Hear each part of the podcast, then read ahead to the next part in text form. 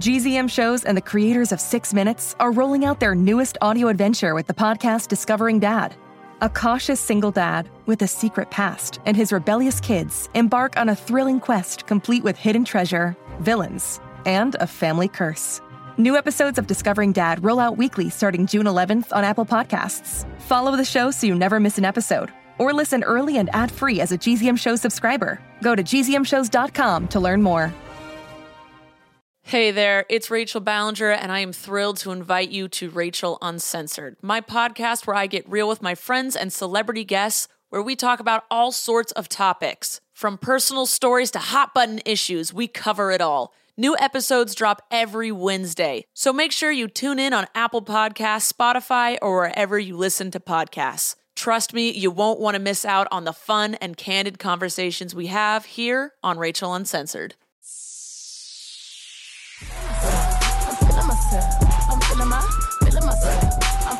Myself. I'm feeling my, feeling my, feeling myself. I'm feeling myself. I'm feeling my, feeling my, feeling my, feeling my, feeling my, feeling my, feeling my, feeling my. Let's go. You guys, today we have someone on that okay. You know, like everyone wants to be able to say, like when you watch like um when you watch like Eat True Hollywood Story, there's like someone on who's like went to high school with with a famous person. They're like, there was some. I, I always knew that she was going to be famous, but today we have someone on that I can genuinely say that about because we went to college together. Cameron Esposito, you were, I think you were a senior when I was a freshman. I maybe I'm just two years older than you then. Maybe Actually, just two though, years. okay, so you graduated in 06, so I think I graduated in 04. Although there's a chance I'm making that up. Uh-huh. Okay. But I think that's the year I graduated No, from it's like, college. by the way, yeah, no, save your money on college because I'm pretty sure that like it actually was kind of just a scam. I Yeah. loved it. I had a lot of fun, but like I paid a lot of money for my brain and no one ever asks where I went to school. Could have just done it up at a community college like real hard. You know what I think is really important is like that four years just learning how to be a Yeah. human. Like, really, college is great because you get to be with other people that are at the same zone of like generally fucking up and learning from their mistakes for four whole years while Uh-huh. you bridge between being like a kid who's not responsible for themselves at all and an adult who's supposed to be like going to work on time and things like that. Right, Yeah. So it's a great, it's like a holding pen No, it, that's right? exactly You know, what it that's- is. That's what's so beautiful about it. And people that have the chance to go, I think, benefit from just like being kind of put off to the side for a little bit while they can gestate. People that get to go are really lucky because I do Very think that lucky. it's it's wild to have like a couple of years where you're we're just like not on the clock No. and you're allowed to really mess up, but you're also on your own. So nobody's going to really stop you from messing up. And you get to feel yeah. the actual results of your like terrible decisions, but they're not the results are not that bad Yeah. because it's not like you're getting fired or getting kicked out of your apartment. It's true. You're just getting like written up by the RA. And who like who cares? write-ups? I don't think I got write-ups, but I had a really weird college experience Well- because it was coming out Yeah. while I was at school. I didn't. I for I did not think you were a, a lesbian when we. I knew Neither you. did I when I knew you. Yeah, I mean, it was.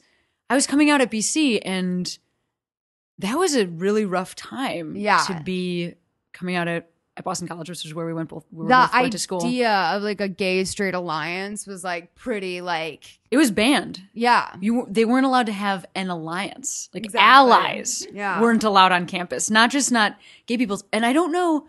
Like when I was a freshman, this was a big deal. I don't know if by the time because if there's a two year delay between us, I don't know if it was as big of a deal. But BC also wouldn't put sexual orientation in its non discrimination policy. So I remember that. yeah, you could get kicked out of school for being openly gay. Yeah. And so I was having like this very wild experience where part of me Yeah. was um like I had seven female roommates and I dated dudes and I was in my mother's Fleabag, which was the improv group. You were in Shovelhead, which was the sketch group. Hello, we were yes, Yeah. hello Shovelhead. we were rivals. We were in rival comedy groups. Yes, Look at us now. No, two but we success stories. by the end of by the end of I remember being a senior, we were like very chill with Oh, yeah. and that was like a big deal because I feel like, like, it's just a hilarious thing that there would be a rivalry Totally. between comedy groups. well, no one liked Asinine. Like the one thing we could all, all agree on was that Asinine was not a real That's group. true. There was a third Yeah. upstart group yeah, that I think really did unite the two of us because when our two groups we had like history and tradition. Yeah. And then this new group started up and we were like, no, at least we know we, you know, I kid have the not. pride of the school behind us. I mean, just like very serious about comedy. They were they were like uh, yeah they were in a registered school group. they were not a real. But I, God, we were so snotty about that. I love it. Was like I would beef with them pretty openly. Like I would I because you know if I heard that they were like talking shit about Shovelhead, like I would be I would go directly to them. I'd be really direct and I'd be like, so what is it you're saying about us? Like you have this whole false narrative that we even care about you. Like I would get like re- so. uh, Oh there were two God. guys in particular that always used to talk shit about Shovelhead to me that were in Asinine. My very first job in LA, I walk in, or my first creative job in LA, I walk in. The two people sitting at the desk in the next room are the two guys from Asinine that I was like, I was like, I'm, how do you, you're not supposed to have this job. You guys were in Asinine. Have you seen them since? They're are they, all- like, I- around? uh, yeah. Like I've no, yeah. God, that's hilarious. Yeah, they're around. They've both done. They both have done very. They're doing really well. well. Yeah, yeah. We judged them too. one made too an harshly. experimental film. Yeah, yeah. So Did you um, have a an a cappella group that was your sister or brother group? That was No. another thing. Like th- we went to the most hilarious college because all of this was going on. Like I had like a secret girlfriend that lived off campus. That we were like, I mean, I had like two very different lives going on at the same time. Like secret girlfriend, and then like really upstanding BC guy boyfriend. um, but I, d- I did a uh, you know dude from your group yeah. and then we had like a we had a, a sibling a cappella group that we would do shows together where it was like so crazy because acoustics? yes the acoustics Yeah. because the because these a cappella people would do comedy and we would sing and it was like crazy Yeah, Like, yeah. everybody cared we no, were very sheltered i think is the actual thing i'm trying to when say we cared so like it was such a big deal. It was such a big part of your identity to be in one of those groups at school. Like it Yeah. was a huge part of your identity for sure. Um, I the acapella kids always. My best friend Ed has a has an 11 year grudge, and actually he did he's went to Boston College and became the gayest person ever. Like he went from being closeted for four years at an all boys Catholic high school, then wa- rolled up to BC in like yellow Dolce and Gabbana board shorts and sunglasses and tanks in the middle of winter. Um, but he actually was so angry that he didn't get into the acoustics that he outed someone. What? Who did. I mean, it's like kind of, on like via what like he was like, like, myspace like no, like like he was in the cafeteria and like two of the um acoustics walked up to him and were like, you know, we're really sorry we didn't take you. We wound up going with this other guy because like he could do this, and I was like, like I don't care. He's like.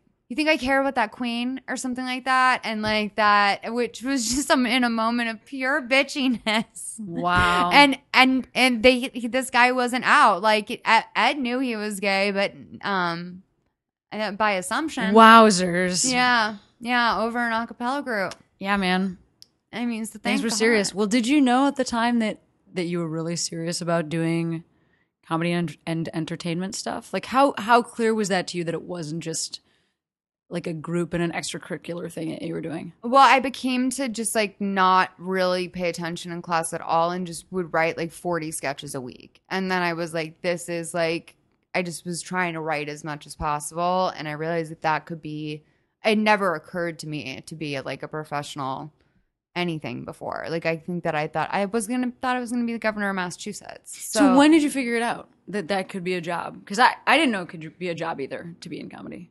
Um I was actually out here for a really long time before I figured out that I could like maybe get a TV writing job. Like I was a blogger and like kind of like blogs being big readable things where like, you know, people were advertising and stuff started was like pretty big around the time that I came out here. Like YouTube is started my senior year. So people were vlogging like a year or two later. And then I got into that. made malls happen. I made malls happen.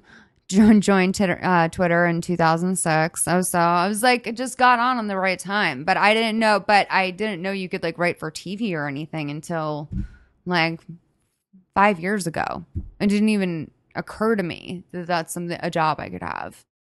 I totally get it. I mean, I, I went to like a Catholic prep high school. I went to BC for college. I was a theology major. Okay. And then I graduated from school and I still kept doing the day after I graduated, I auditioned for like a professional improv theater in Boston. no, I remember you got into that. Yeah, I got into it. Yeah. And then I like got into the next one up. There's like there's like a there's one that's a little smaller and then there's one that's like the most commercial one in in Boston and I was on their main stage like within 3 months of graduating. And Wow. I'd never taken an improv class and I had like no idea what I was doing and everybody else in the cast were like in their late 30s or early 40s. And I was like 22 and I didn't even know I was supposed to show up for like photo shoots or anything. Like like people Right. just like didn't tell me that it was like important to actually come to the things that they told you to come to. Oh, so okay. I was like fired within 6 months Really? just because I was so young and I also had a day job that was full time. I worked at a Right. school. So I worked at a school 40 hours a week and then I worked like 40 hours a week doing comedy. Right. And I just was like, no, this is how people live their lives. They just have like two Full time jobs. Full time jobs. Yeah. And like two and like a and multiple and, and a boyfriend and a girlfriend. And Yeah. then they're just like, this is just how you live. Yeah, I definitely realized that I couldn't have one of those jobs, like a real job that required 40 hours a week of my time when because I first moved out here, I, I was doing a little bit of stand up and I just thought, "Oh, like I'll, I'll so easy. I'll be a publicist by day and then at night I'll be a stand up comedian." Perfect. And then I realized like, "Oh no, those are both like full-time jobs and like one is a possible major struggle." And I just so I just kind of always chose to make less money so that I could work in a creative field, but I could never have a full-time job and pursue a career in the arts. I just thought that's what was supposed to happen for a really long time. Like I even went back to social work school. I was going to get my master's. Yeah. And I just was like still very committed to I lived in Chicago by that time. And I was just very committed to hanging out uh, all day with like kids with special needs and then joking into microphones all night. Yeah. But now I do this. Now Yeah. I now I podcast in this kitchen professionally. Uh, That's amazing. So you um like you like are you living just on like yeah, I have for years. now? I have Wow. for years now. Okay, so tell me what how what was the what was like the turning point? Well, I figured out how to cobble together a living in Chicago doing Okay. stand up and it looked a lot of it looked like a lot of um like I'm kind of a self-starter so I just like started a lot of things that I Right. realized I could make like this much money. I taught stand up classes for women. Okay. and I ran an open mic at a bar that paid me and I toured and got money that way. And I um you know like hosted shows as a circus ringmaster. And I did all those things at the same time. And then that kind of like was enough money to pay Chicago rent because it's a little bit more affordable there. And then after I f- did that for a couple of years, I was like, oh, I guess maybe this is just how you do it in LA.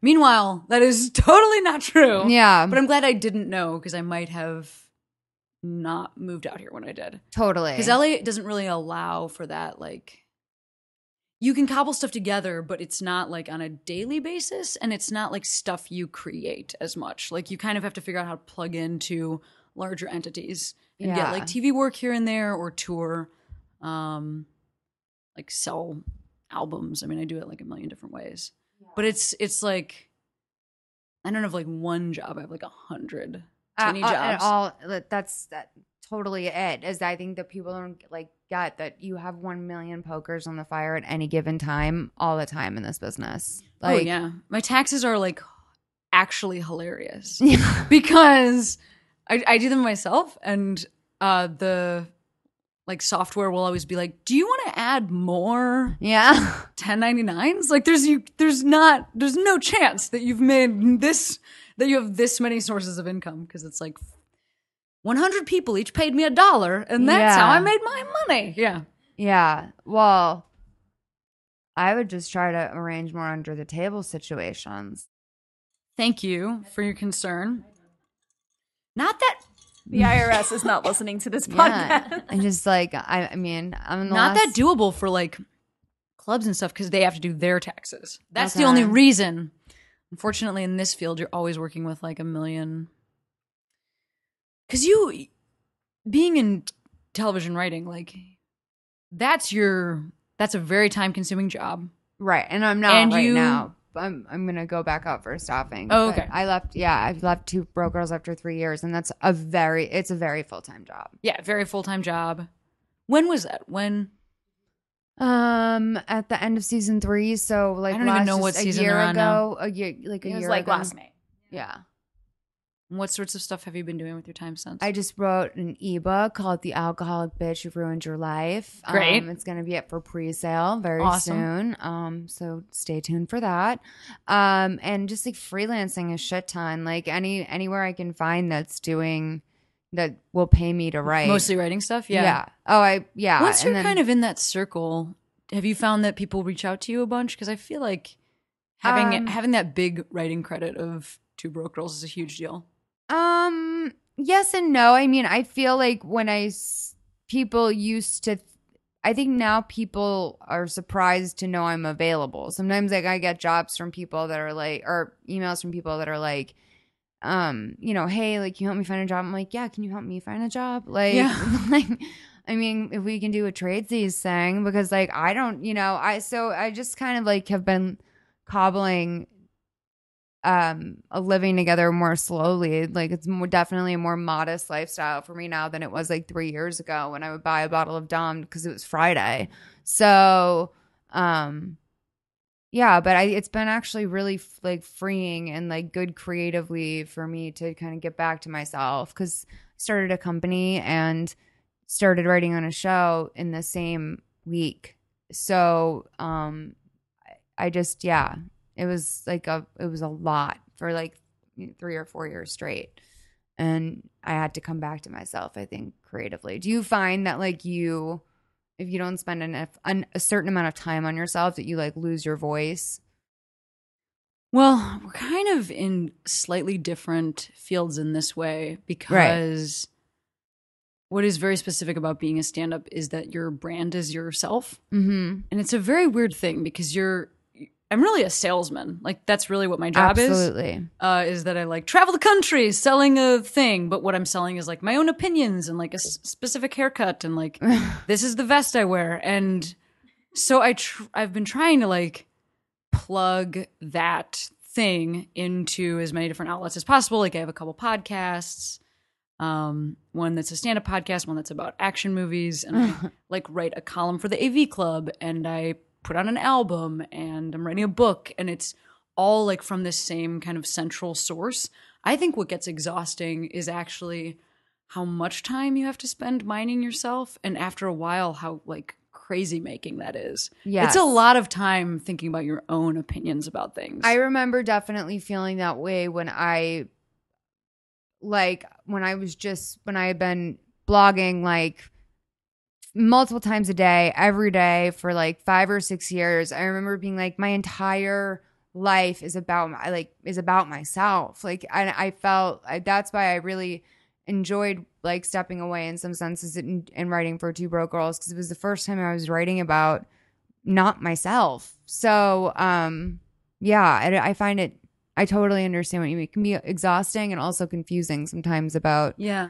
Like having a boundary with yourself. To I've, I've done some more acting this year, and that's actually been really like I wasn't sure how that would go because Yeah. up until this point, all the television stuff I've done has been, you know, again like show up and like make sure you get a haircut joke in there or whatever, and then this was just like somebody else wrote the thing, and it was very cool, and I realized I really liked it. Because What did it you do? so- I was on Maron. I had like a, a little bit of a character arc on Maron this oh, year nice. which was cool. Um, just because like it was a safe space, also like the Yeah. perfect first job for that because I know Marc and then I know some of the other writers and some of the other actors on it, so it wasn't like I was showing to, up to I don't know like some big feature film And it was my Mhm. first thing where I had to come in a bunch of days. it was a safe space. Yeah, it was. I felt like very protected, little egg. Walked That's across the awesome. lawn on a spoon. That's awesome. I've always like I'm I'm have zero training for that sort of stuff at all, but like, you know, when you first come out here, if anyone asks you if you act, the answer is yes. Like you just say yes. Like I don't care if you don't want to be an actress. Like it's you just say yes if someone asks you that question. So I used to like go on auditions and I had a manager and they used to send me on auditions for like big movies and and like sizable roles and I realized like through maybe my just like maybe uh, doing this six or seven or eight times, like things that just felt so out of my league. I was like, I'm not trained to do this. Like, I have no fucking idea. No wonder, like, I don't book anything. I like, I have no idea what I'm doing. And it is, I really like watching the girls on the show act for two years. Like, Kat and Beth are both so seamless in their own ways. And I'm like, really made me understand that, like, acting's like a real thing. Yeah, I think that's 100% true. It's also interesting because you can kind of get in. Because I also had like a little spot on Comedy Bang Bang this year, and everything that I've gotten, like I should just stop auditioning for stuff because it's like, who gives a fuck? Like, nobody wants me to walk through the door at like a random casting call because I'm just like not. Um, I'm not gonna like get an audition. I'm not gonna book a part off of just like, oh, she was like right in the room. I, like, Yeah. it has to be that somebody's gonna come and be like, we want Cameron Esposito specifically. Totally. And I, you know, I have the cool thing about stand up is you get to like watch the classes ahead of you. Mm-hmm. And the class that was ahead of me in Chicago when I started was like TJ Miller and Hannibal Buress and Kumail Nanjiani, all of whom are still friends of mine, but like they're people that I've watched like how they progressed. And it really is just like, oh, people know who you are eventually because we can't compete with cla- like people that went to Tisch Right. at NYU. Like we can't compete with like drama students. So it's gonna you just like go in through a weird back way where you're like on stage talking about your life for long enough, then like some random person becomes your fan from that, and then they produce this thing, and then you get in that thing, and 100%. it's a very funny it is way of doing it because it's not. It's like not predictable. It's never gonna be because I nail something. We have to take some phone calls. Let's do it. Are you ready to do? You know what we do here? Do you advise? We advise people call in. Uh, these are pre-recorded messages. I have no idea what they're gonna say. Um, a lot of these people surprise me, and um, we basically tell them how to live their lives. How to we I- fix them. That doesn't sound like too much responsibility to No. me. I'm No. ready for that. fix people. All right, let's do this. Hi, um, my name is Charlie. Okay, so my issue is these, I'm trying not to swear, these boys who think that they know things about feminism and they stress me the hell out and I don't know how to reply to them without telling them I hate them and threatening, just threatening them in general. It's really bad and I honestly just want to like shut people the hell up people are so dumb and ignorant and I I need advice. I need to know how to educate people. I mean I have slightly, but like I need people to get the hell out of my notifications on Twitter. And these people also go to school with me but they won't say anything to my face. Basically I just want to know how to reply and not make myself look like an asshole. I swore. I darn. Okay, thanks so much. Girl, I think you're like in high school or college or something. Like I'm I'm exci- excited that you're still in the point of your life where you can have time for these exhaustive debates that I mean, I, I I can't I when people ask me questions about feminism now, I'm like I kind of just don't even want to answer that only because everyone get every just like it's just it's a it's talked I- it's it's both talked to death and like not and I feel like there's just that con- uh, the whole conversation I I just ignore it from now on. That's my personal take on it. Even though I am a huge feminist, of course, but normally if I have to if someone tells me that they're not, I'll just say to them, "Do you, be- you believe that men and women are equal?" Yeah, I think something that is helpful uh, is to the word feminism. I think is what puts people off. Totally. And you know what? I don't know why that is. I'm totally chill with the word, but if you're not, I often offer people the option of using the word sharing Right. Because that's really what feminism is about. It's just equal opportunity, equal access. It's just sharing. Yes. And if you think that we have equal opportunity, equal access, then perhaps we need to have a conversation about where you are, how you are judging that. Yeah. Uh, because it is disproven with statistics and also women's personal experience. But if that's if that's what you're debating, if you're like, I'm not sure if it is really different, that's a little bit harder. But if it's just people that are on the face saying like, you know, I don't know, meninism or like all this kind of Right, major right, stuff right. that I think is to the word, I always just say like, if it's the word, you just need just just sub in sharing wherever you see feminism. Just sub in sharing. That's something you can do on your own. And then first, I was a little unclear whether she was saying like that people were tweeting at her I think or she's if been- she's just yeah. reading tweets. And I will say that something I've been trying really hard to do is to protect my space in social media because we actually don't have to consume everybody's opinion. Right. Um, and we also don't have to allow everybody's opinion in our space. I think, especially as women, it can feel very controlling to like delete what somebody writes or to block somebody. But these are tools that we need to protect our own space.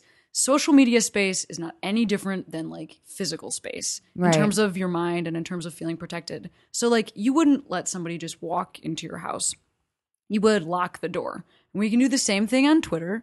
Uh, if somebody says something you don't like, you can block them. If they say something you don't like, but you're a classmate of theirs and you have to see them the next day, you can mute them. You don't have to fix them. I think, you know, as women, also sometimes we feel like we have to go out in the world and fix things. You can just protect yourself and Yeah. claim your space as being like a safe spot. People write stuff on, I have like this very public, large, you know, Facebook page for being a comedian. If people write stuff I don't like, I delete it and I Right. and I just remove that person from the page because it's not actually their right.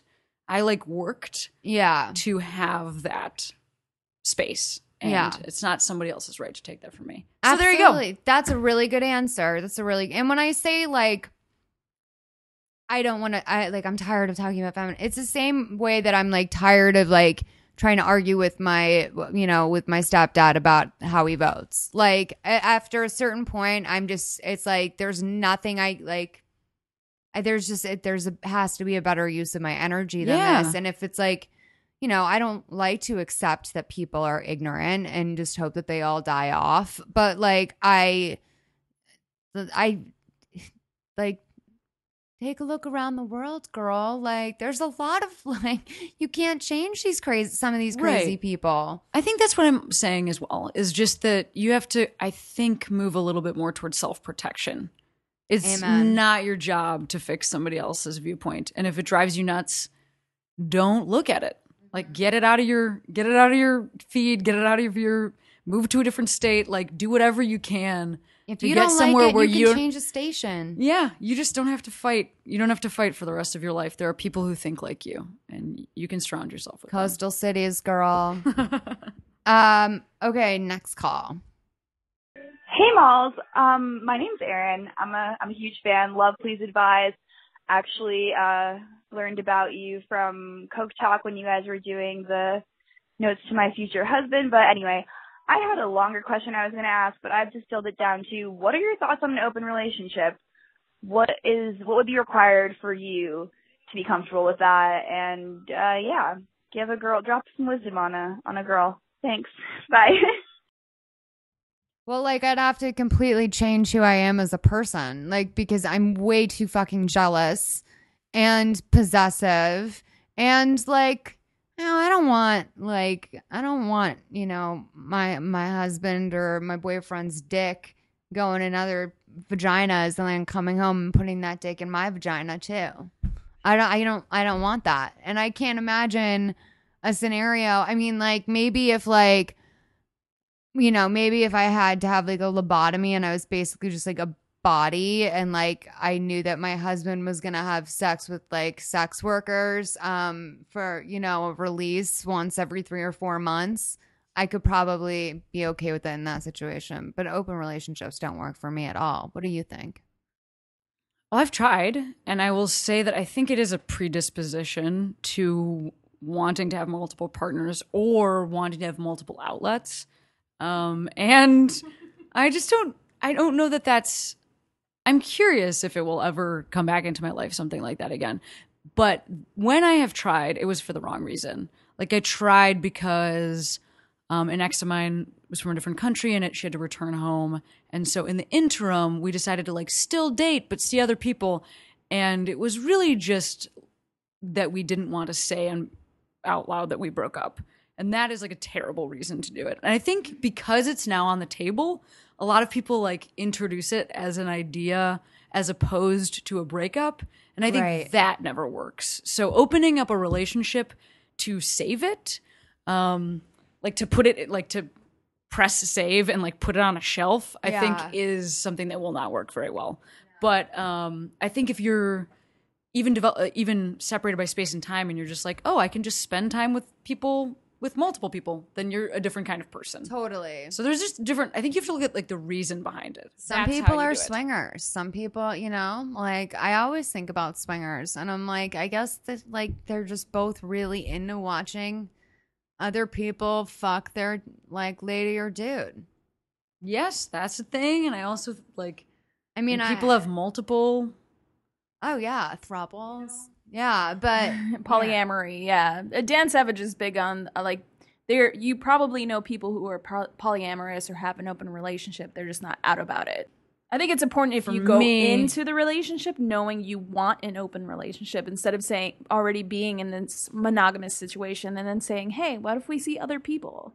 I mean, I think it- that that can even change because your sex, you, your sexuality can change over your lifetime. Totally. But I think you're right that it has to be something that's like positive and not not a negative. You know, like I, that's that's kind of what I'm saying. The divide between like we're like into this versus like, well, we would not be into that. Like we would not be into breaking up or we would not be into cheating. So we'll do this instead. And I think um, that's when people's hands can be kind of forced, and that's when things can go badly. right. Yeah, I agree. I agree. So do it if it brings goodness into your life. Oh, I would be. You don't even want it. It would be a disaster.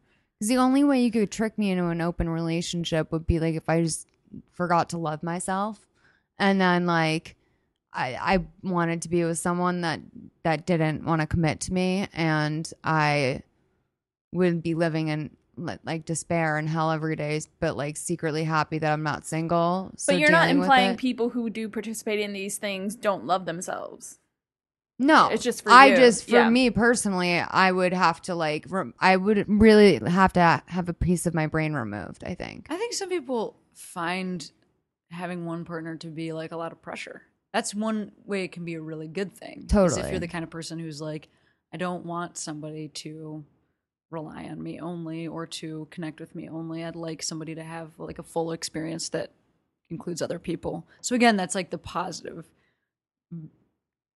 thing that happens as opposed to just like, yeah, you have you had a sad day. Yeah, I I, guess think- that's true. I don't think I don't think sad days are ever a good a good thing for making giant relationship decisions. no, that's true. That's true.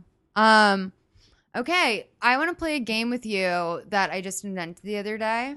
Um, I think that you can tell a lot about a person by what it is that they fear.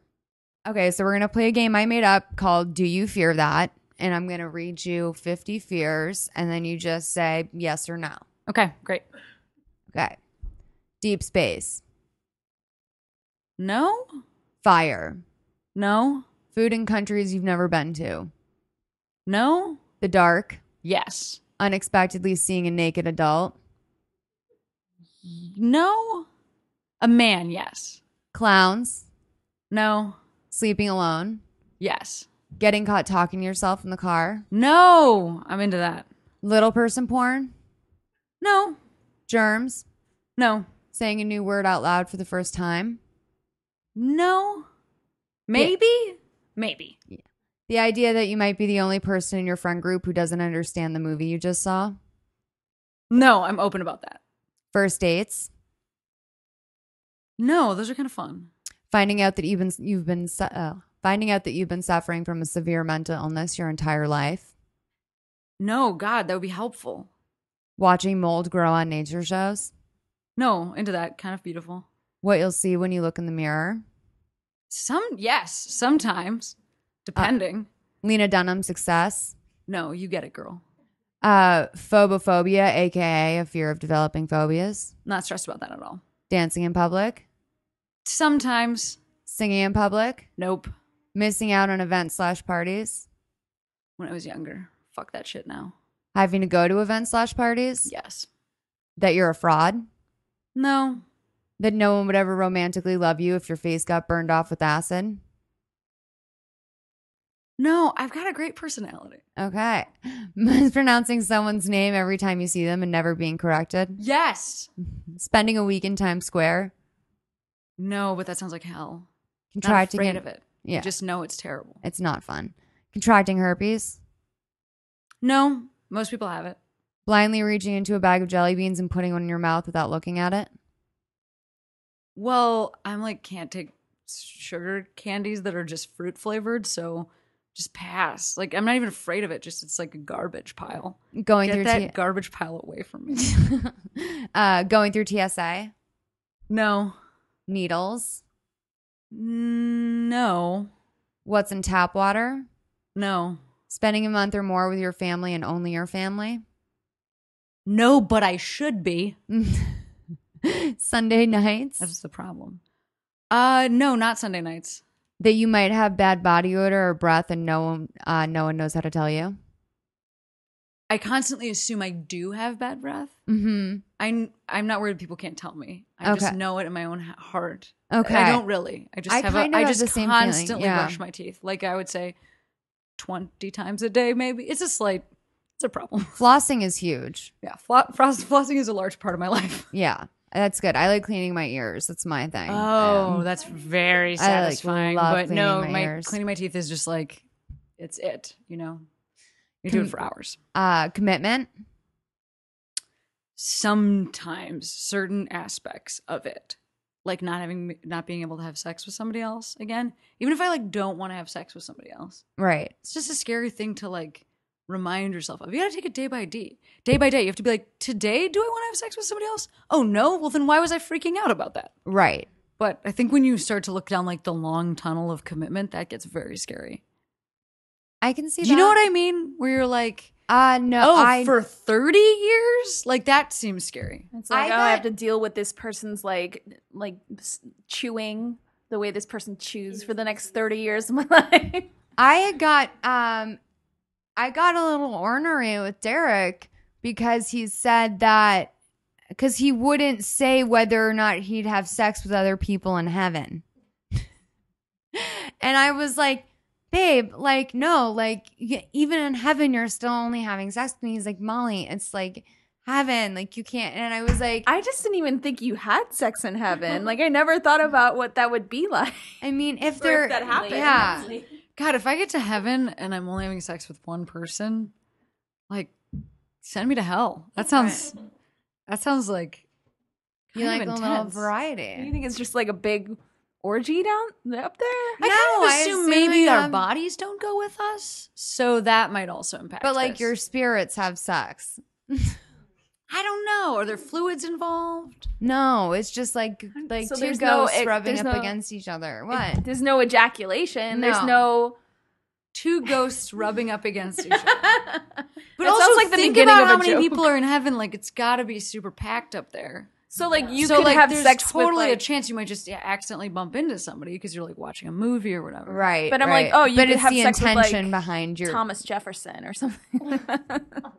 Yeah, I- Thomas Jefferson would be your out. I feel like you have terrible taste. He was a slave owner. you would hook up with Benjamin Franklin. yeah, I would. Um, that's her. I think that's we'd all boo. hook up with Benjamin Franklin. Like that guy was a genius. He was also apparently really charming. So yeah, Uh, there's a couple people I have in mind. I I don't know who I I I you know what I I I'm gonna remain I'm gonna stay on my stance and I'm gonna be faithful to my husband even in in heaven. But I guess, it be like, Derek or whomever. there might be a situation in which a relationship would come uh, people would come to an agreement so it, i don't think it would be not being faithful i think it would be like we're in heaven let's treat it like we're in heaven right. you know? Right. I guess that's true. I guess I know. I'm so I am so uh, I'm like odd, like oddly traditional. Um, becoming homeless, no change. Yes, sometimes. Accidentally falling in love with a stripper or sex worker. yes. Yes.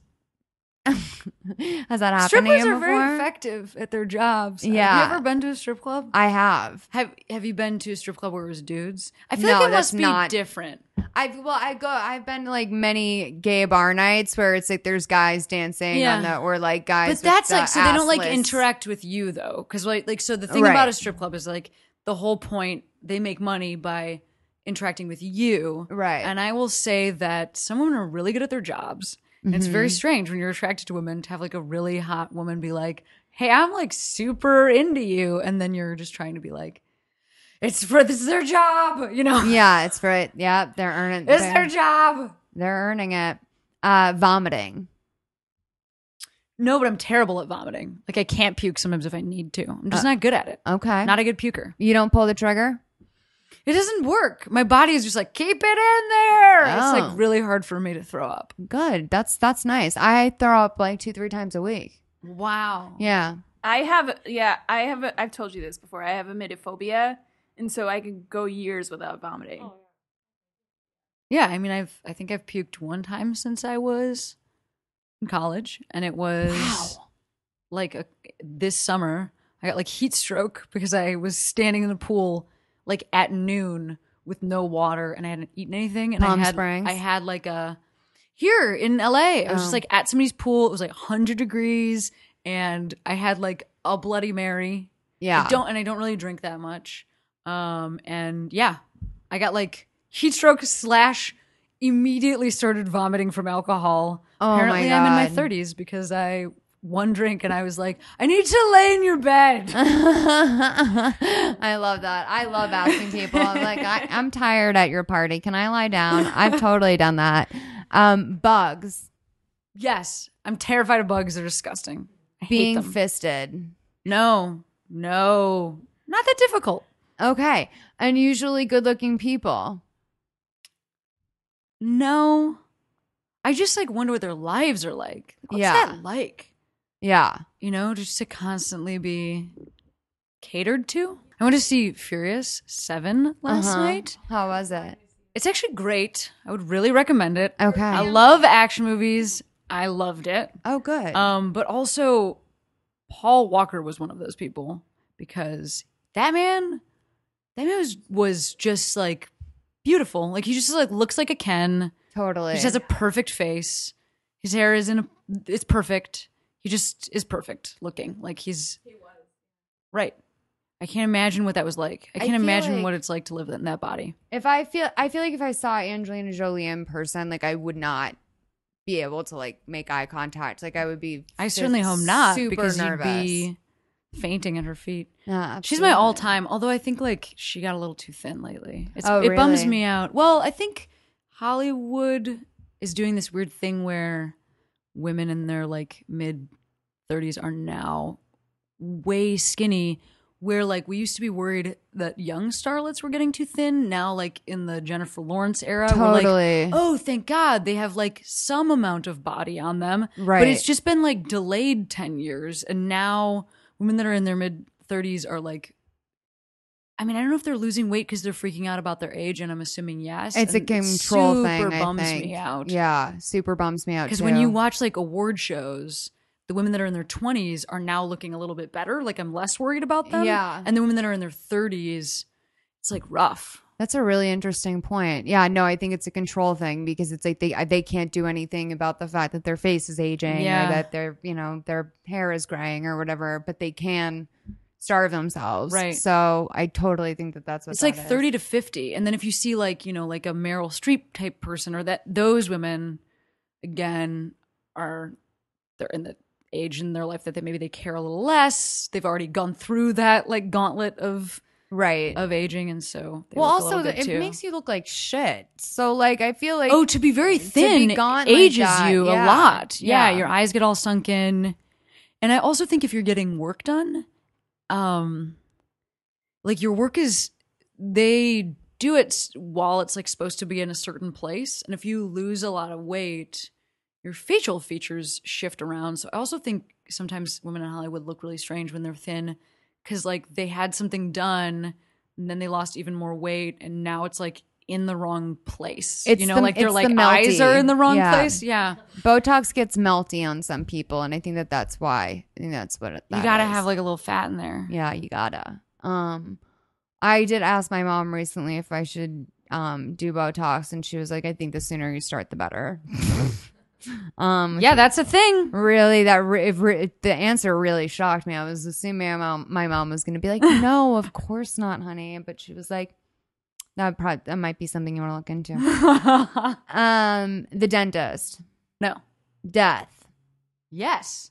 knowing what your hot dog is actually made of, No, I'm a vegetarian. My hot dog is made of soy. crying in public. No, although I did f- cry at the end of Furious 7, and I was a little bit trying to suppress that because it's like a little intense to cry at the end of a Fast and Furious movie. Right. But Well- also, the whole theater was doing the same thing of just like, I'm glad you mm-hmm. allowed yourself to mm-hmm. feel a little. You know, that's Yeah. nice. It's important to feel your feels. yeah. It was it was for real in there. It was for real. Lots of dudes being like, "I got you, man." Lots I mean, no spoilers, but like, do they, is it does Paul Walker's character like die at the end? He doesn't, but they just do like a nice homage or whatever. Like actually the for what it is, they deal with it really respectfully and like kind of in a classy way, Nice. which I didn't expect and that's why it made me emotional because I was like, "Oh, oh, you're going to just be surprisingly classy in Yeah. this movie?" So, yeah, that's it was nice. cool. That's nice. Um. Uh. Oh, being with a girl who's crying in public, like clearly. Oh my god, that has happened to me so many times. If I was afraid of that, like forget it. That is. Hey, Yeah. women be crying. Uh, they women be crying, and women be crying in restaurants too. Uh, being arrested for a murder that you didn't commit.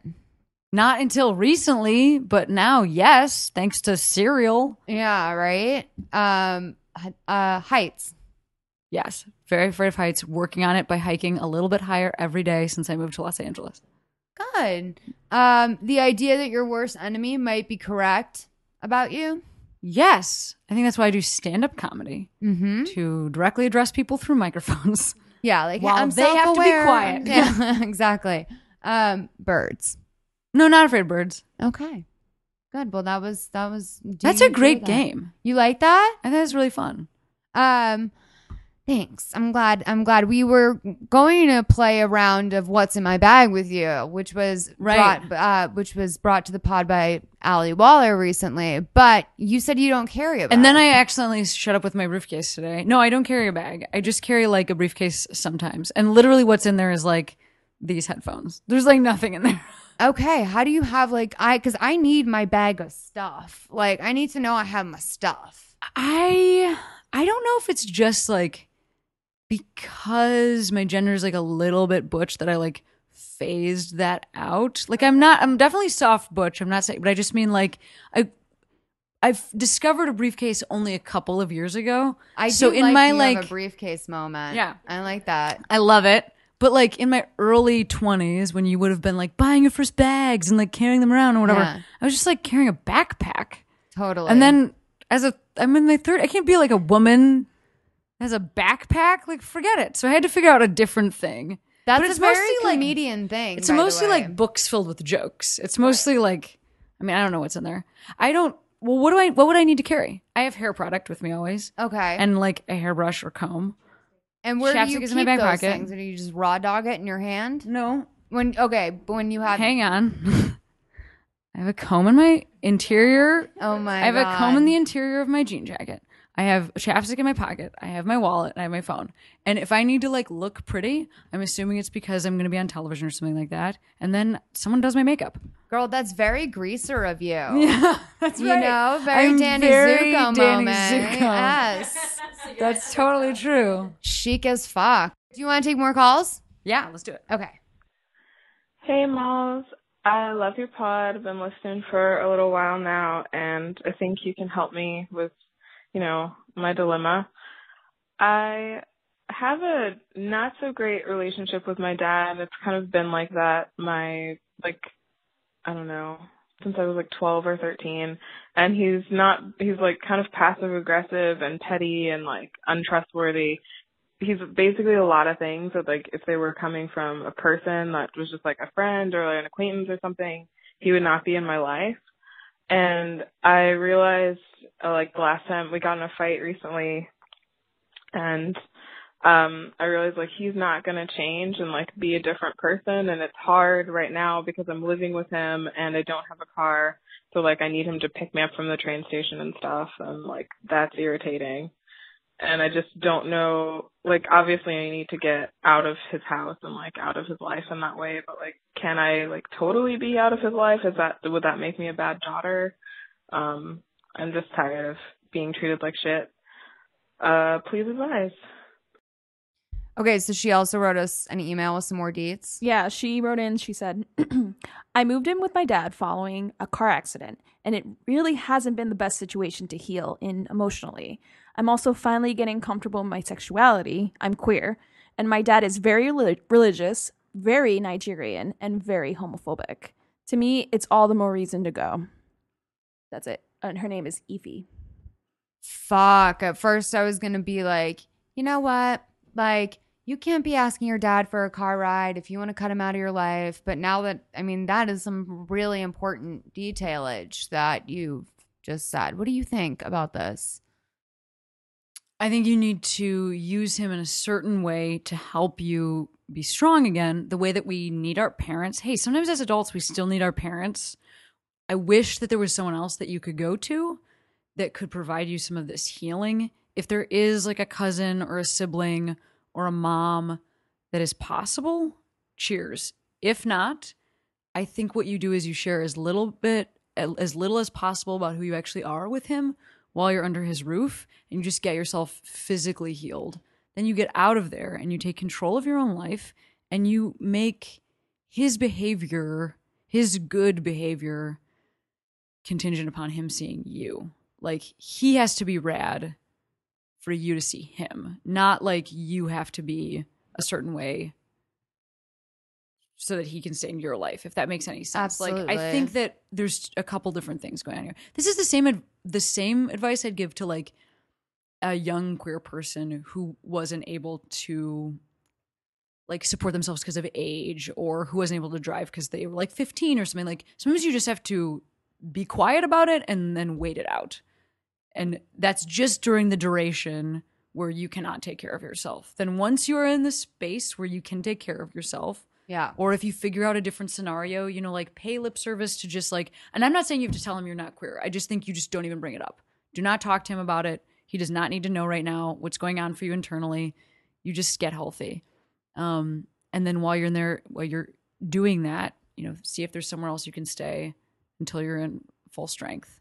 But when you're in this kind of vulnerable vulnerable position physically or because of age or some other reason, like doing anything else to make you more vulnerable is is only going to make it more difficult for you. His behavior sucks. His long term, he is not going to be allowed to do this because you're going to tell him that. You're going to tell him that he can't say terrible things to you and be in your life. He can't treat you in a way that you wouldn't allow a friend to treat you. I do believe like I I cut my dad out of my life when I was about um I mean I think the process started when I was 9 and like saw him for the last time when I was around 10 and I never saw him again. He he died a couple years ago. Um but I came and I write about this in my upcoming ebook, The Alcoholic Bitch Who Ruined Your Life. It's actually a big big topic of con- conversation in the book.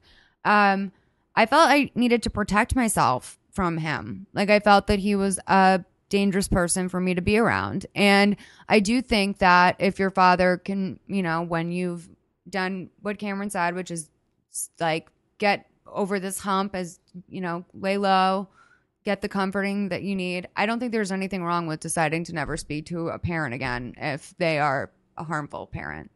I Right. Or even just controlling the way that he's in your life. I Yeah. mean, you, you also, I also don't think that you have to specifically cut somebody out. I think you can leave it gray if what you know you're getting out of it is some relationship with your father and what what you're putting your foot down about is the behavior that requires that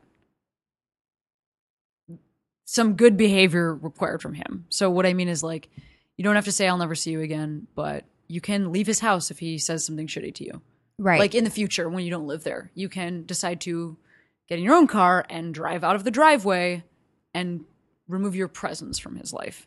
What would it what would you say in a situation where, you know, he doesn't ever fully accept her um, sexuality and she for example can't bring her long-term girlfriend or wife home for Christmas? I mean, this is something I've gone through um in my own life and with with partners and I do I mean I you brought up Dan Savage earlier, but he is somebody who has been, had a huge impact in my life. Right. And I get to know him now, which is really amazing. That's We, like, I know, I other. heard you. That's so I'm really cool. so gel that you've gotten to meet him and know him. Yeah. Um but he says like give it a year. That's his advice on it. If somebody says like you can't I, I can't meet your girlfriend, you say like, okay, you have a year to get used to meeting my girlfriend. And then after a year, you're just not allowed to say that anymore. And I, I think that's a really good plan. But I do think that if your dad long term or any family member or any friend long term says, I can only like this part of you, they're not understanding that being gay or being queer is every part of you. And it's also like no part of you. I mean, it's, it's, I think it's like both the least and most important thing about me. There's Okay. no, it's not like in, like some little finger where I can just like cut off that finger and then the rest of me is like straight person. Like the whole part of me is gay and the whole part of me is a woman and the whole part of me is also just the person I've always been. Okay. So I just don't think you can siphon that out. It's way too much psychological stress. Absolutely. For a long-term relationship, you can't put that on yourself. I I would not accept that. Um, and fight and fight that fight. just for the people at home who might be wondering can you because i'm always i always want to be careful about how the words i use and that i'm fully aware of something or know it like what can you explain the difference between gay and queer for people who might not know Sure, yeah. So queer used to have like a really negative connotation, but now it's just kind of more of an of a blanket term. I think a lot of people use it now because it, can mean so many different things. It can mean like bi or trans, or it can mean like I'm hetero I'm heteroamorous, but like I date like I love I love straight men or love men, but I like date, but I also sleep with women. Like there's just it's just like this really broad the cool thing about gay people is is that we knock down so many doors that now this r- really broad spectrum of different things that you can be. So also I think sometimes pe- people use it if they if they are less comfortable with like the word lesbian. Lesbian has a really negative connotation still. I use it because I'm like trying to reclaim it. absolutely But um sometimes I know women specifically will use like gay or queer um because like lesbian sounds so harsh. yeah Uh, or like femin like a feminist lesbian. yeah. Yeah, yeah, yeah. well you you um real you're doing drunk history this year but you're going to be a narrator which Yeah. is awesome so so, excited for you but i when i was a narrator on the show i pointed out in the story because you tell you know you tell like a long ass story and then it gets cut down to the significant parts. And a part of the story that i had uh, was very fascinated by was grover Cle- cleveland was an unmarried president. So his sister who was a lesbian had to fill in and basically be the first lady while bef- before he got married to Frances Cleveland and she was completely miserable cuz she had to be like private about her life and she wound up being like the shit because she moved to like Tampa, Florida, found like some really young hot girl, like wound up dating her. They wound up going on a cruise to Tuscany together. Then the girl like went back in the closet and married her husband for a while, but then like Rose Cleveland was like got her back and so they they wound up dying together. It was amazing. Um but I say in the story, it just got boiled down to Grover Cleveland's lesbian sister. And I was like, and when the emphasis was on lesbian, because I was like, this poor woman had to like limit who she was because sure her brother was president. Like you don't ask for that. Like that's the last that's the last thing you ask for is like can my brother be president and I have to do all the bitch work of a first lady.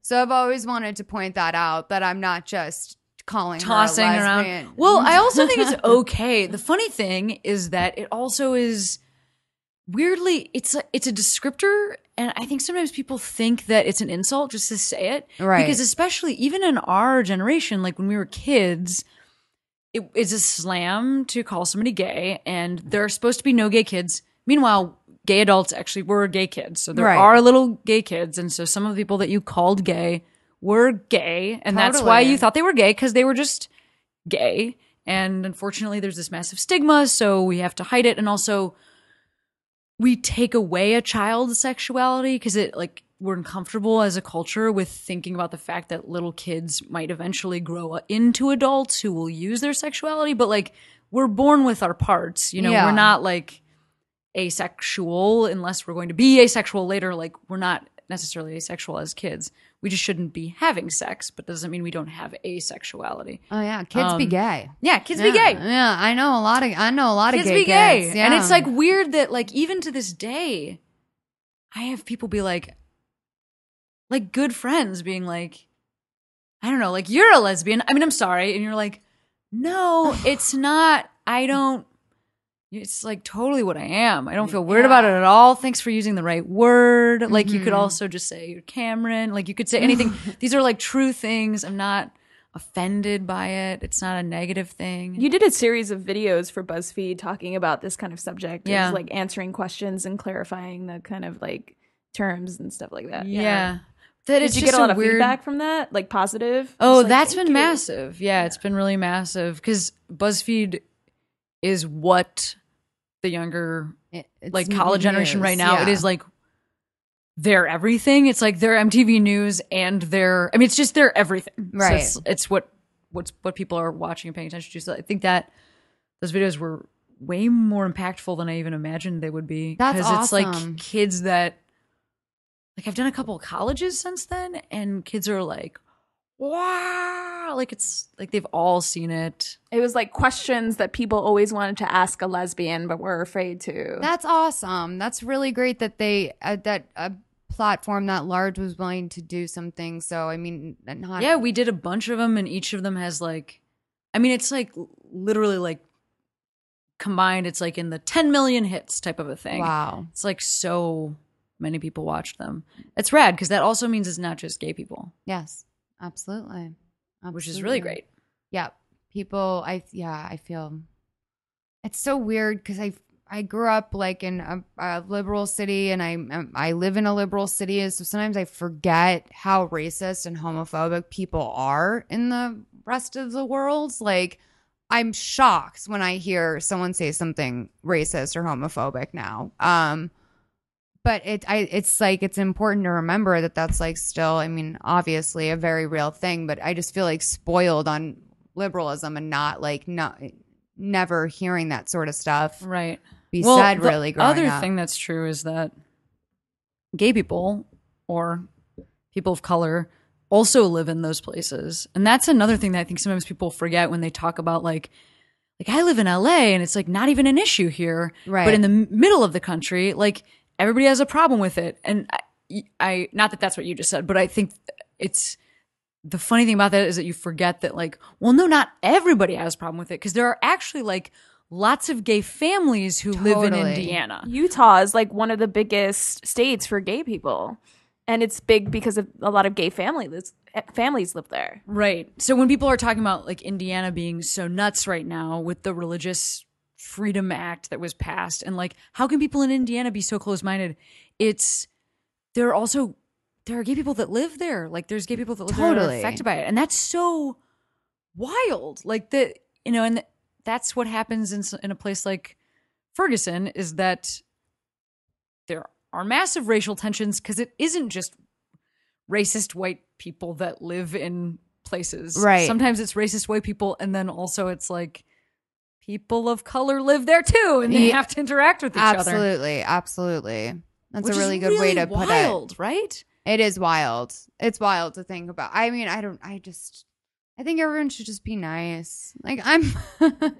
I mean, Do I, I'm so others. confu- I'm so confused by Well, I like was- half the problems we have. I'm like, why can't everyone just be chill? Like, I know. Chill out. Who cares? I was thinking about like Jesus Uh-huh. because I know I, I'm not sure when this is going to be released, but it's Easter tomorrow, and when we're recording it, and I mean, I studied that dude in college because we went to a Catholic school. And Totally. I studied comparative theology. So I read like a lot of stuff that he said. And um, that dude basically just said, like, don't be a dick. Mhm. Like that's that is his whole thing. And whether or not you believe that he had anything special going on as like being uh divine in some way, he's just a philosopher. Like you can we can all agree that his philosophy was written about and shared throughout many years and that the whole point of all of it is just like be cool Right. to each other and it and that's true for so many religions and so much religious text and then it's like and then that little kernel is wrapped in like barbed wire and barbed wire and barbed wire and barbed wire until it's like this big ugly sharp ball that we're throwing at each other but it's like the central idea is just be cool so whenever people like hide behind something to justify hatred especially if it's religion it's like, what are you talking about? Yeah, no, absolutely. It's and it's weird when you grow up Catholic too, because I think you have. I always imagined God to be a very like angry, punishing person, and it was, um, you know, Derek has really brought me back to my faith in a lot of ways because he is um methodist and like they like god is a beautiful thing in there but that that is not that was not the impression that i grew up with like i thought i was in trouble and that jesus was mad at me all the time like i thought I thought for sure that that's what was like going on. And did you feel that growing up Catholic? I don't know that I thought like Jesus was mad at me, but I definitely thought like the church was was mad at me. I think I always felt guilty. That was the big thing. It was like Catholic guilt. Yeah. Yeah, that I was doing something and I wasn't servicing God. Well, that's why I think. I have drugs every time I go through the airport. Is I'm like I'm like I'm certainly I yeah, I can't be doing this right. I'm Mhm. gonna get arrested. Um, right. It's a lot to it's a lot to put on anybody, isn't it? True. I True. get furious about it sometimes. All right, so we reached into our mailbag and got a letter, and Cameron's gonna read it for us. I'm going to be 30 this year, and I just moved back in with my parents. I moved out a few years ago, but I'm coming back because I hated my job, and I thought it made more sense to move home and save up for whatever happens next time than it did to keep barely scraping by paying rent. I'm feeling super pressured to find a new job, and I want to work, but everything still sounds so soul crushingly awful. I feel like there's something I'm supposed to be doing that I just cannot seem to put my finger on. I've got a bunch of skills, but no idea what the fuck I'm supposed to be doing with them. How do I find my hustle? What are you passionate about?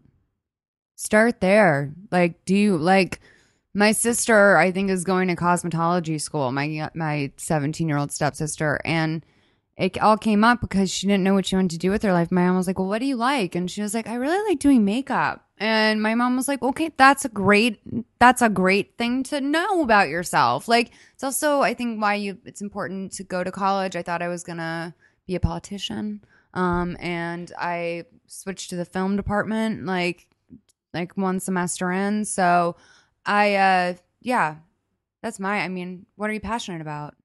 Yeah, I also think that we're in this new.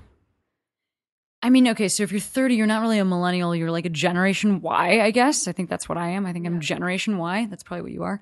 And it's strange. We get married a lot later, if we get married at all. But I just mean anyone that's getting married is probably not getting married as much at 23 as they are like 28 or 33. So we have this like gap in our 20s where we're now supposed to figure out what's perfect for us and there's a lot of pressure if you have a certain amount of privilege or a certain in, if you're from like a certain income back, background and you have enough education that you're supposed to just like find your one thing and then stick with it and like you should be fulfilled you should have the most fulfilling relationship you should have the most fulfilling friend group and you should have hobbies and also like a job that you love Right. so i'm just breaking it to you that you might just have to get a job Honestly, I'm kind of like, yeah, girl, all, all jobs kind of suck. And I mean, like you said, find something that you're passionate about, and that's amazing.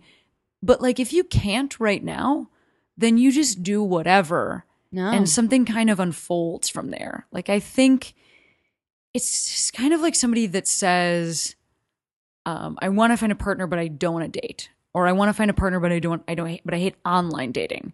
I just want to go meet someone fluidly." Like, at a bar and it's that's not really how we meet each other anymore. Like still some people meet at bars, but a lot of people have to just like fake their way until they make it. So you got to try a bunch of online sites. So it's the, kind of the same thing like how do I know what's the one thing I want to do? I don't know, have like 10 jobs, try 10 things out and see what is like the least bad.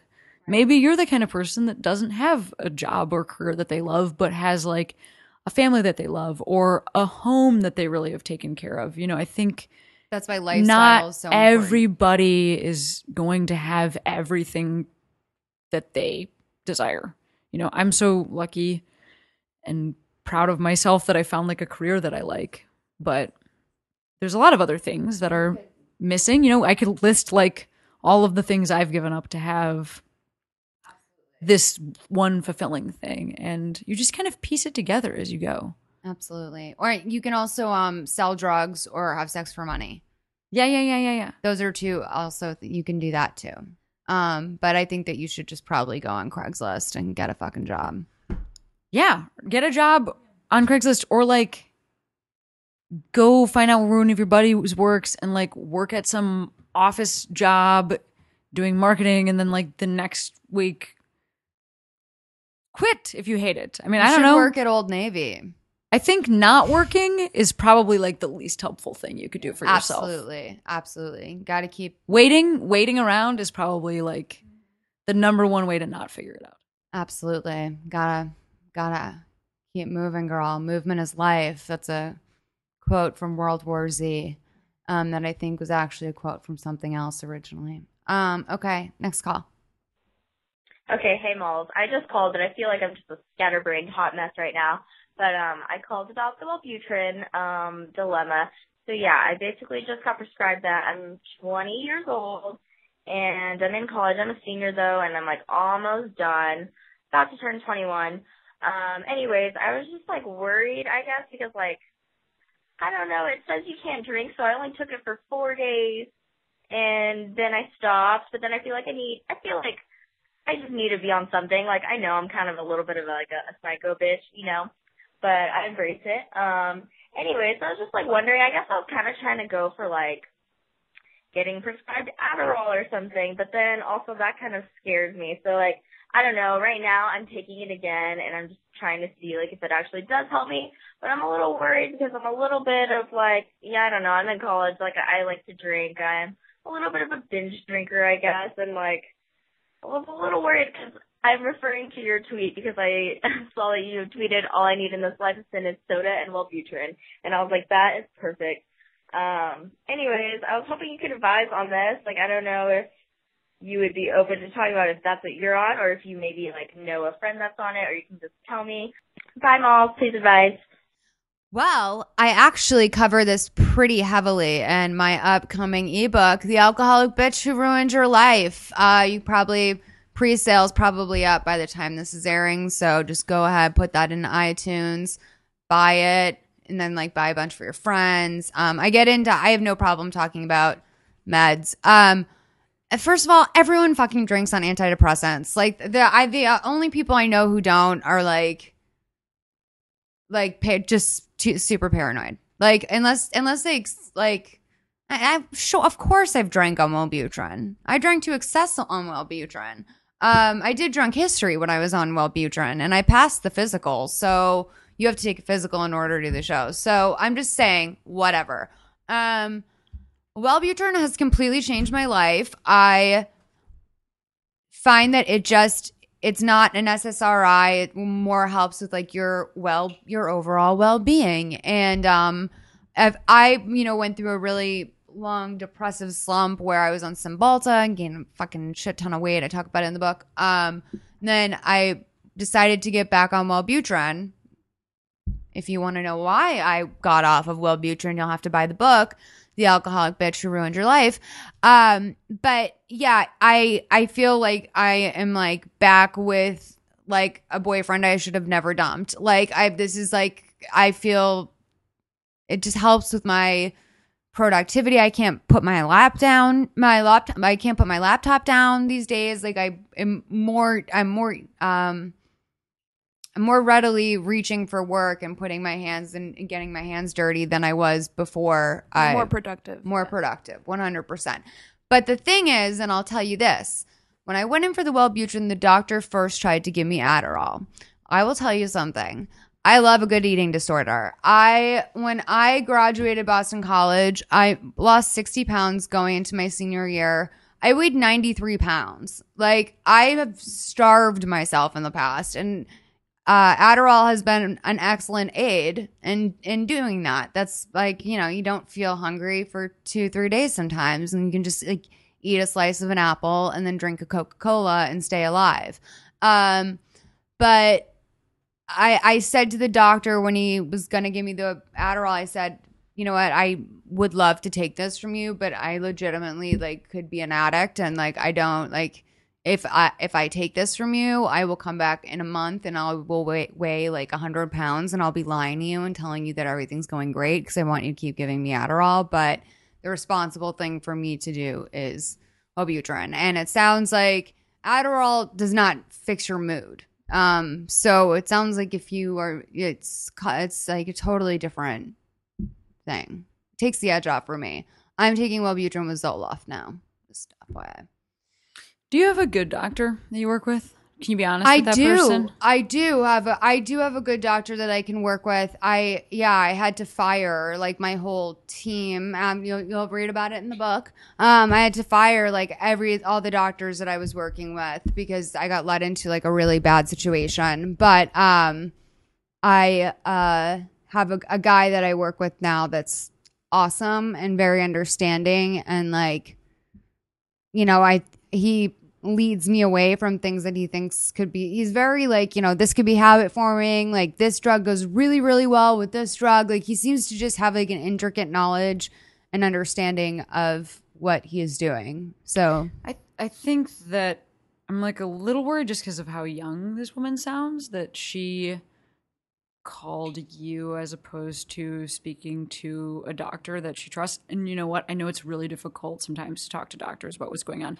And also especially like people that are giving you psychotropic drugs like sometimes they have really busy schedules and it's hard to get a lot of their time and Right. sometimes you're just like not able to articulate what you need yet. So I I'm only just going to say to this gal that you might want to like just go real slow and test the waters with drinking and see how it works for you. yeah Um because I also know people that don't. Like you said, you you know everybody that does. I also know people that don't um drink because they're on medication that prevents them from drinking. And so some people don't. I think you have to figure out what it feels like in your bod because bods are super different. Uh, And then also, if you are communicating with somebody and you think that you know what you want and then they give you something else and you don't feel like you could call them back or like send an email and just say like, "Hey, do you think this would be a better fit for me?"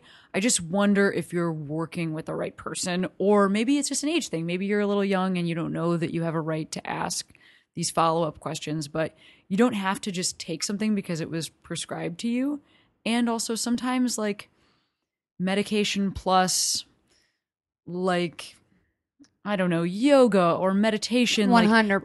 Like, on a long enough timeline in your life, you're gonna put together a like package of things that work for you. Like these are the kinds of foods I can eat, and this is when I can eat. Ca- this is when I can drink caffeine, and then if I drink it after this time, this doesn't work. And I just think Right. meds like you can kind of put into that category. You're trying to figure out like what your body needs to function at its highest level and it might take a couple tries and it might take some questions and it might take trying to find a doctor that you can actually talk to or like a homeopath or some other person that you feel like you can actually connect with. I think that's really smart advice. And also, r- just real quick, do you taking an antidepressant for four days and then stopping cold turkey can be very, very dangerous. Absolutely. And it, when I first got on Wellbutrin the first time, it took a month until I felt normal. My brain felt a little bit like a watercolor painting at first, and you start out with a lower dosage, and then it, typically they'll double your dosage after this first two weeks. But that's some dangerous shit to just like. It's not like birth control, where I guess worst case scenario, like you just get back on it next month. Like you have to. That's a routine. Right. So that's the reason I said that is because it felt strange to me that I mean not not it felt strange. Girl, you can't stop taking medication without talking to your doctor, and there are some medications that that might be true for. I'm trying to think of what that's true. What that's like literally even in a an antibiotic. Like you should finish the dose or you should call them. Like for all sorts of stuff because we're just trying to figure out what makes our bodies work the best. It is a, it is not easy. Yeah. Yeah. So that's real. you're you're on it. You're on it, kids. Stay on the case, but uh, don't bow out too early and ask some follow up questions. All right, you guys. So that's pretty much it for today's episode. You guys remember to call us with your updates 323 450 7408. You can email us at askpleaseadvise at gmail.com. We also love it if you want to email us voice notes instead of calling and leaving a message on our answering machine. But I do love that too. I feel like guys just got to have the courage, man. I know people don't like leaving voicemails anymore. I hear some, hear that leave a voicemail. Pretend I'm your grandma. Like you, you, you can't tell your grandma that you don't like leaving voicemails. Um, follow us on Soch. We're on Twitter, Instagram, Facebook. Just Google. Please advise. It's PLZ advise because we are illiterate. Uh, we're on SoundCloud, soundcloud.com slash please advise. And also subscribe to us on iTunes. We had a huge jump in our iTunes subscriptions recently. So thank you so much. Uh, if you're new to the pod and enjoying it, please tell your friends. And um, thanks for everyone out there who is subscribing because that's what's going to get me closer to that NatureBox money. So you're also going to need to go to naturebox.com slash please advise. And um, you're going to get a 404 error. But um, just hit refresh as many times as you can so they can see that clicks are coming in from please advise. And then they'll google that find out what it is and then send me free sriracha cashews. Um cameron we do a thing at the end of the show called free advice where you have an opportunity to oh girl sorry my bad. Um what, what where can people find you on social? Oh, sure. Uh, at Cameron Esposito, C A M E R O N E S P O S I T O, all over the place on Instagram and Twitter. And my my website is CameronEsposito.com. There's a list of all sorts of shows that are upcoming. I have a huge spring tour. awesome I'll be all over the country. So that's CameronEsposito.com slash shows. and you have an album that people can purchase It's called Same Sex Symbol. You Okay. can purchase that on iTunes or literally anywhere. There's like a zillion different spots. So if you just Google Same Sex Symbol, uh, you'll find it. And then I have a couple podcasts of my own. I have a stand up podcast that's called Put Your Hands Together. Mm-hmm. And I have an action sci fi movie co- podcast that's called Wham Bam Pow. Those are all the places you could find me. Find me in all of those places. I'm very find her easy to find. And when you're googling or searching for same sex Symbol. same sex symbol, you can pick up the alcoholic bitch who ruined your life. That's right. May twelfth. Um, perfect. So yeah, it's perfect. It's perfect. It's like very easy for you guys.